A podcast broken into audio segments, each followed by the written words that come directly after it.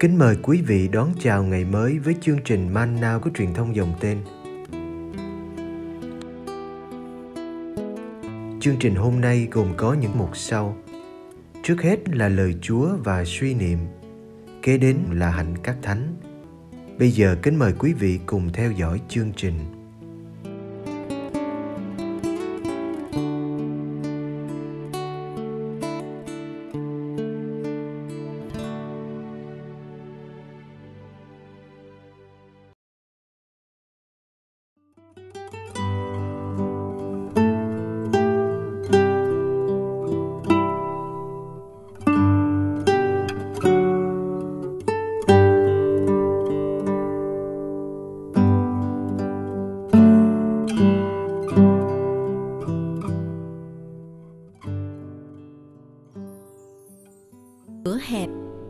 Thiên chúa ruồng bỏ người do thái bất trung và kêu mời dân ngoại Luca chương 13 từ câu 22 đến câu 30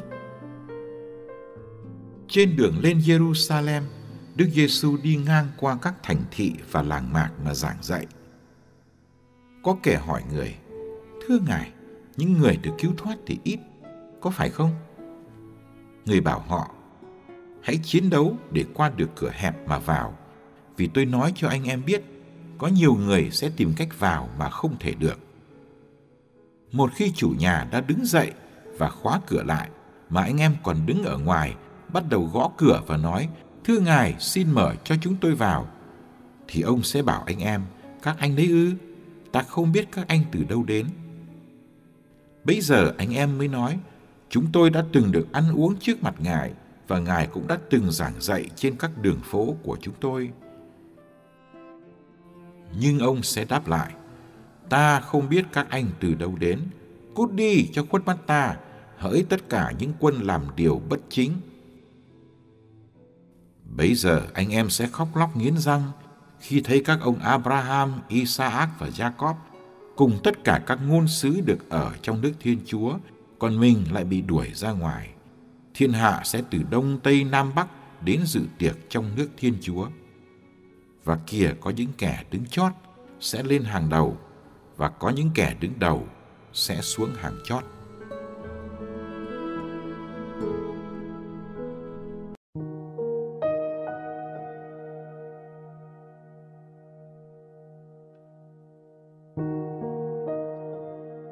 cuộc sống đời này, dù dài mấy cũng có lúc chấm dứt con người không chỉ đặt câu hỏi mình từ đâu đến? Mà còn đặt câu hỏi, mình sẽ đi đâu? Cả người vô tính cũng không thể tránh câu hỏi này. Có người coi cái chết là dấu chấm hết. Nhưng có nhiều người tin vào thế giới mai sau. Cuộc sống đời này chỉ là phù du tạm bợ sống gửi thác về sinh ký tử quy. Cuộc sống vĩnh hằng sau cái chết mới là đáng kể.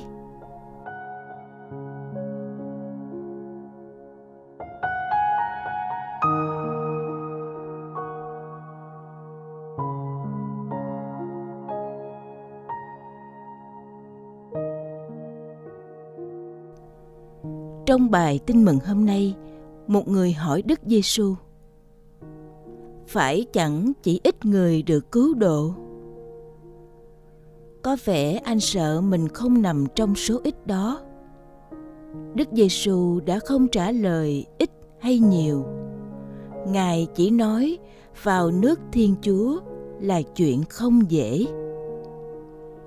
Đơn giản là vì cửa vào khá hẹp phải nỗ lực phấn đấu mới len vào được.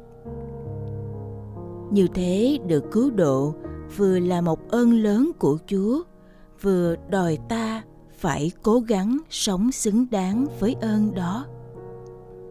Có người nghĩ rằng vì chúa là đấng nhân lành, nên chẳng có hỏa ngục, chẳng ai phải chịu luận phạt.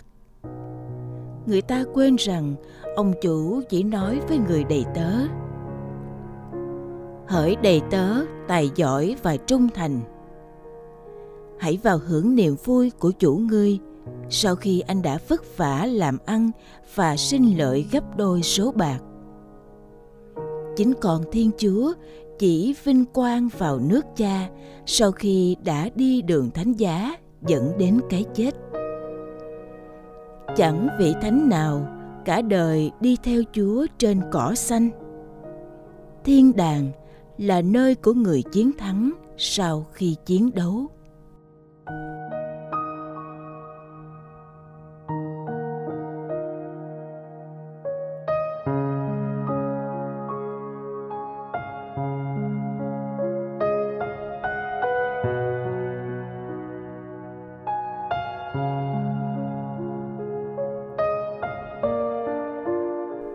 Nhiều người tìm cách vào mà không được. Chúng ta không rõ tại sao có những người đứng ở ngoài khi chủ nhà đã đứng dậy và khóa cửa. Bây giờ không phải chỉ là cửa hẹp, mà là cửa đóng. Không phải chỉ khó vào, mà còn không thể vào được. Cửa vẫn đóng bất chấp những tiếng gõ cửa và năn nỉ. Thưa ngài, xin mở cho chúng tôi. Tiếng đáp lạnh lùng từ ông chủ nhà bên trong. Ta không biết các anh từ đâu đến. Ta chỉ mở cửa cho người mà ta biết rõ gốc gác thôi. Người đứng ngoài muốn cho chủ nhà biết mình là người hết sức thân thiết gần gũi với ông chúng tôi đã từng ăn uống trước mặt ngài, và ngài cũng từng giảng dạy trên đường phố chúng tôi. Chúng tôi đã thông hiệp với ngài trên bàn ăn và đã nhiều lần nghe các bài giảng của ngài. Hy vọng ngài nhận ra chúng tôi là người ngài quen biết. Hy vọng ngài mau mau mở cửa cho chúng tôi. Tiếc thay, lời từ chối được lặp lại quyết liệt hơn trước ta không biết các anh từ đâu đến. Cút đi, hỡi tất cả những kẻ làm điều bất chính.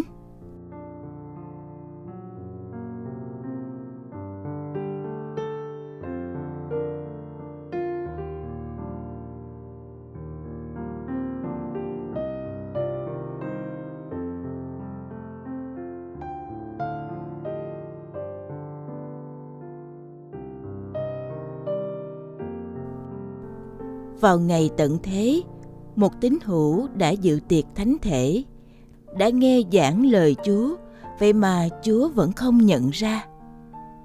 Chúa không nhận ra, không mở cửa vì họ làm điều bất chính. Sống chính trực là điều kiện cần để được vào dự tiệc.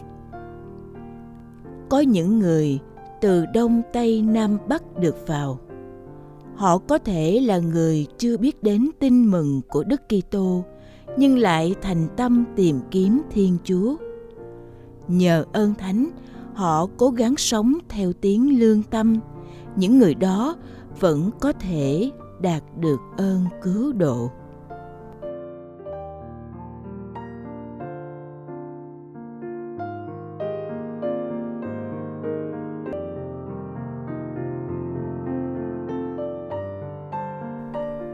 Khi được vào thiên đàng, chúng ta sẽ hết sức ngạc nhiên.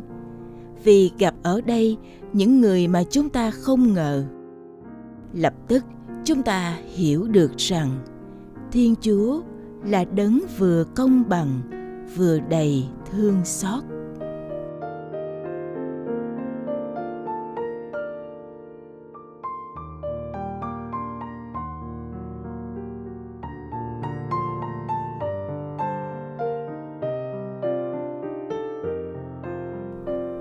Chúa Giêsu. Ai cũng thích đi trên con đường rộng rãi thanh thang. Đường hẹp là đường chẳng ai muốn đi. Vậy mà Chúa lại bảo chúng con đi vào con đường hẹp.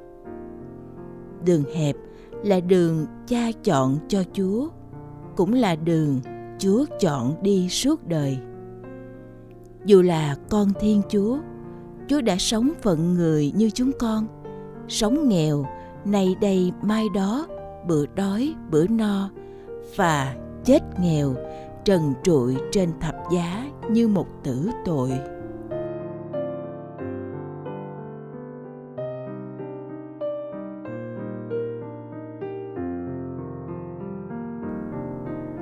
Khi theo chúa nghiêm túc, chúng con nhận ra những đòi hỏi của chúa chúng còn không thể vừa chọn chúa, vừa chọn thế gian với những thần tượng của nó. Chúng còn không thể vừa muốn sống theo ý chúa, vừa chiều theo khuynh hướng tự nhiên. Xin cho con chọn đi đường hẹp, vì biết đó là đường dẫn đến sự sống. Xin cho con vui sướng khi đi trên đường mang tên Giêsu vì đó là đường duy nhất dẫn đến Thiên Chúa Cha. Amen.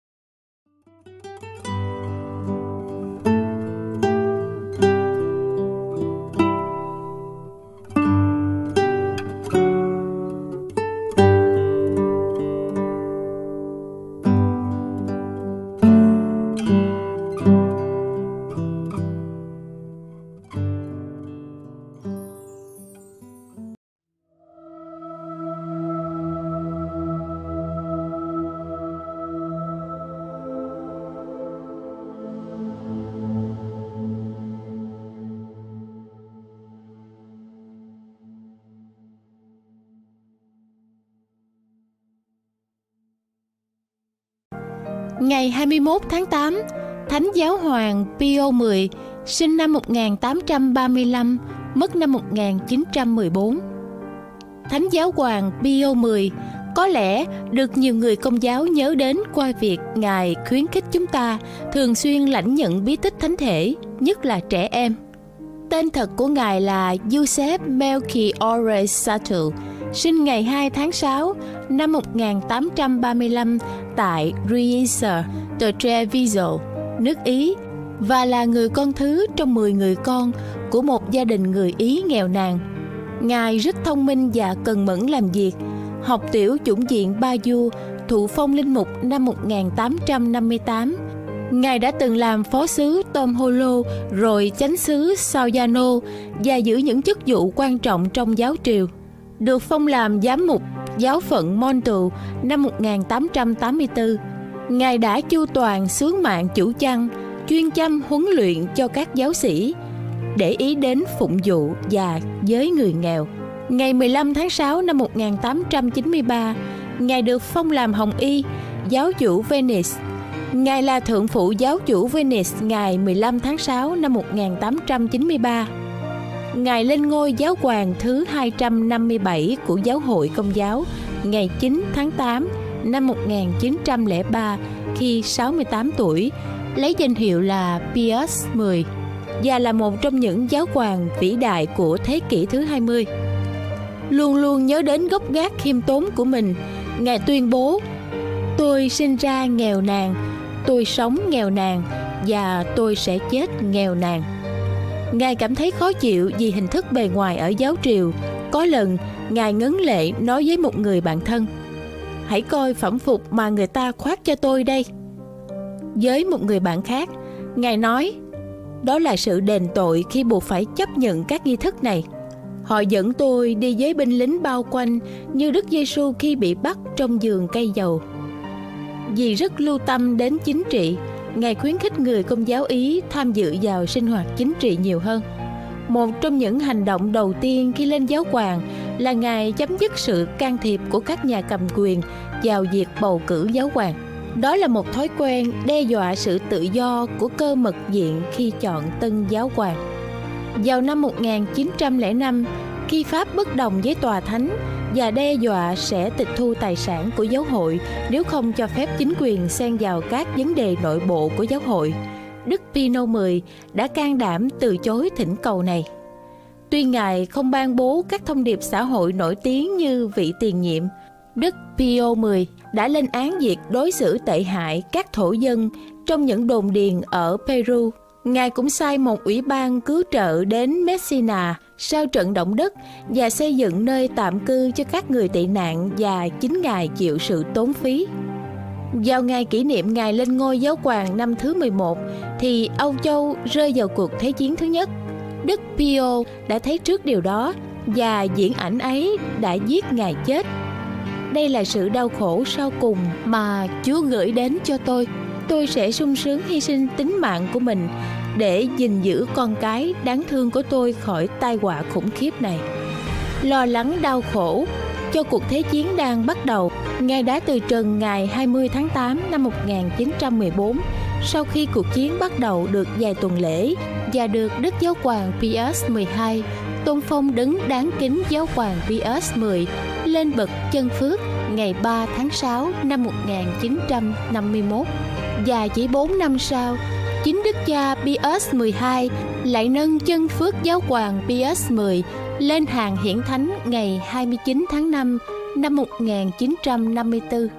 Trong tiến trình điều tra tôn phong chân phước cho Ngài, mộ phần được khai quật lên, người ta phát hiện thi hài của Ngài còn nguyên vẹn, nước da trở nên nâu sậm. Thi hài của Ngài, gương mặt được phủ một mặt nạ bằng bạc, trong phẩm phục giáo hoàng được đặt dưới bàn thờ cạnh tại nguyện đường dân mình trong vương cung thánh đường thánh Phêrô Rome để mọi người kính viếng. Lời bàn Quá khứ khiêm tốn của Đức Pino X không phải là một cản trở cho sự tương giao với Thiên Chúa và với người dân mà Ngài thật sự quý mến. Ngài có được sức mạnh, sự nhân từ và nhiệt tình đối với dân chúng do bởi nguồn gốc của mọi ân sủng.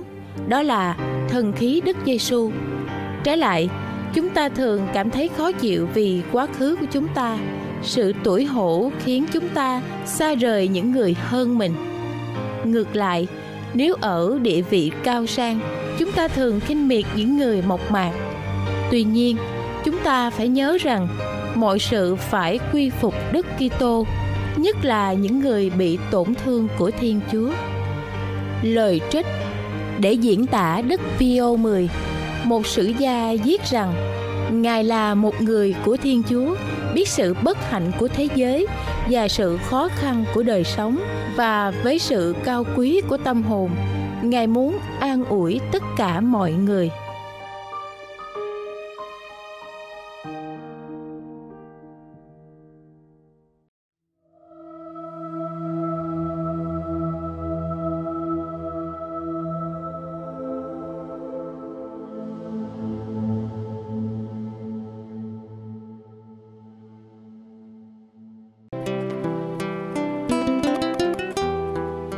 Cảm ơn quý vị đã theo dõi chương trình. Kính chúc quý vị một ngày mới tràn đầy niềm vui và ân sủng của Chúa và mẹ Maria.